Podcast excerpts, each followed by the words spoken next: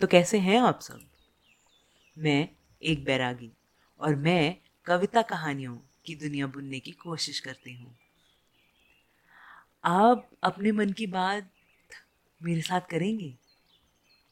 मेरे आ, साथ मिलके एक छोटी छोटी कहानियाँ बनाएँ? एक साथ अगर सफ़र शुरू किया है तो एक साथ इस सफ़र का आनंद भी तो लें। मेरी नई कविता कहानियाँ कब, कहाँ, कैसे आएँगी, वो भी तो बताना है। इन सब के लिए मुझे मेरे पेज पे फॉलो करें। मेरा इंस्टाग्राम हैंडल है लिसन विद एक बैरागी तो आज जिस जगह मैं आपको लेके जा रही हूँ, वो है बेगलपुर गाँव। बेगलपुर गाँव। एक छोटा सा पहाड़ों की गोद में बसा हुआ गाँव और वहाँ का रेलवे स्टेशन, जो उससे भी सुंदर है। एक रेलवे स्टेशन जिसकी खूबसूरती शायद मेरे शब्द बयान नहीं कर पाएँगे। रेलवे स्टेशन की एक तरफ़ पहाड़ है और एक तरफ़ नदी बहती है। हर रोज़ सूरज की किरणें वहाँ पानी और पहाड़ों से टकराती हुई स्टेशन को रोशनाती हैं। और स्टेशन पे एक छोटा सा प्लेटफॉर्म। प्लेटफॉर्म की एक तरफ़ एक छोटी सी चाय की दुकान और दूसरी तरफ़ रखे हुए दो चार बेंच। इस स्टेशन पे बहुत सी ट्रेनें रुकती नहीं हैं। दो चार ट्रेनें जो केवल शहर आने जाने के लिए जाती हैं, लोकल ट्रेन, वही रुकती हैं। और बाकी सब ट्रेनें इस खूबसूरत से स्टेशन की खूबसूरती को छूती हुई निकल जाती हैं। और इस ही स्टेशन के उन बेंचेस पे रोज़ राकेश और शालिनी घंटों गुजारते हैं। घंटों एक दूसरे के साथ बैठे रहते हैं। आज भी हर रोज की तरह वो अपने उस बेंच पर आके बैठ गए थे। एक दूसरे को मुस्कुराकर देख रहे थे। चुप्पी थी दोनों में और उस चुप्पी को तोड़ते हुए राकेश ने कहा, शालिनी, आज बहुत खूबसूरत लग रही हो तुम। क्या राकेश, कुछ भी बोलते हो। हर रोज जैसी तो लग रही हूँ। कल भी तो यही कपड़े पहने थे। क्या अलग है?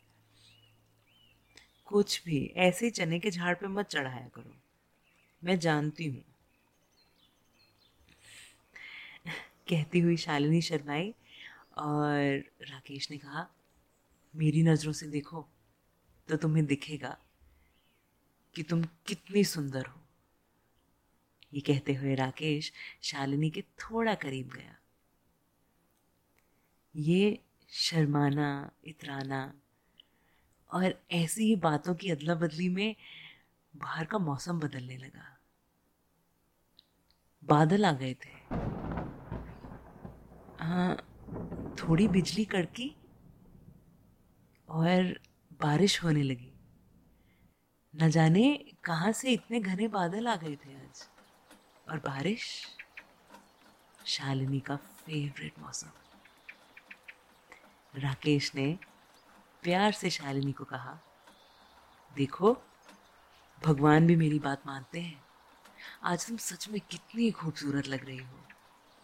और इसी बात को प्रूव करती है ये बारिश। भगवान जी भी मेरी बात मान रहे हैं। क्या राकेश? कुछ भी।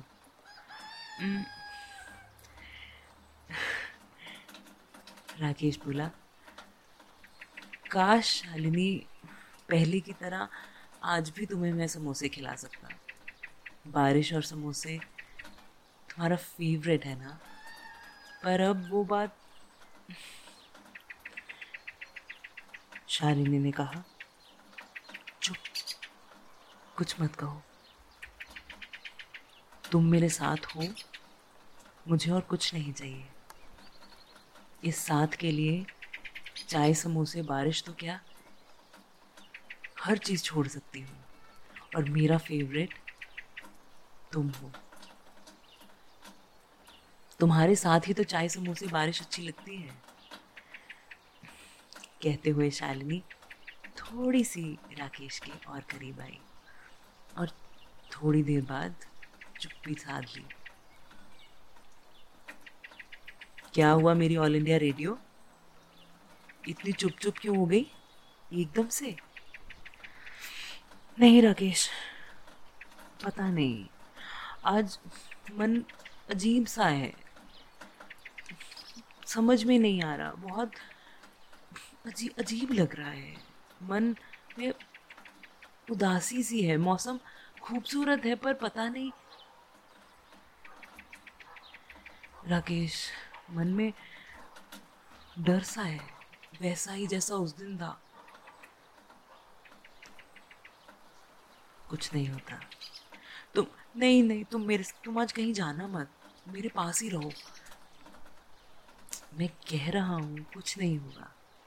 तुम ज़्यादा मत सोचो। अभी ये सब बातें चल ही रही थी कि शालिनी ने देखा कि एक लड़का और लड़की भागते हुए स्टेशन के अंदर आए थे। और जब तक वो कुछ समझ पाती, वो लड़का और लड़की ट्रेन चलती ट्रेन के आगे कूद गए थे। राकेश?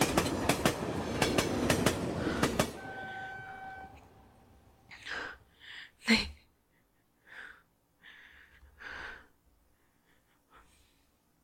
एकदम से स्टेशन पर।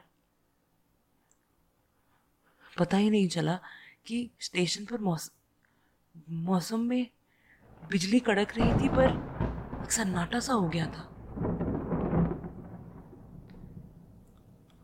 और शालिनी और राकेश बेंच पर बैठे रहे और देखते ही देखते बारिश का ये सुहाना मौसम खून की नदी सा लगने लग गया।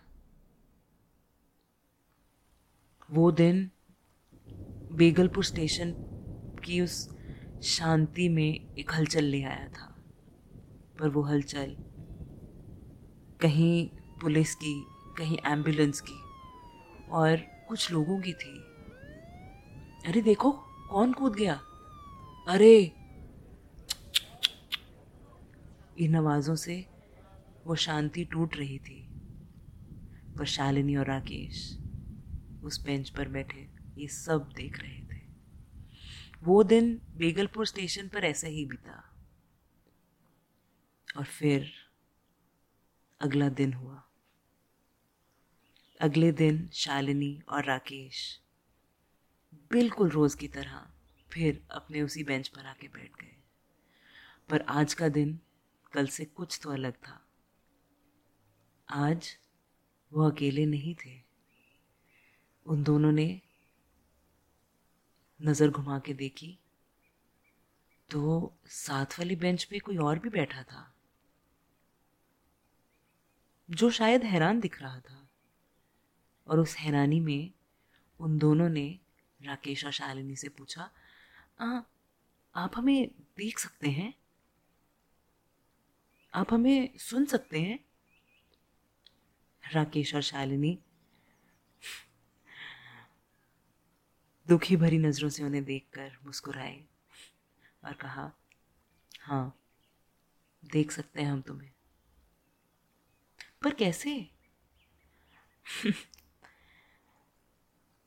क्योंकि कल जहाँ तुम थे, दो साल पहले, वहीं हम थे।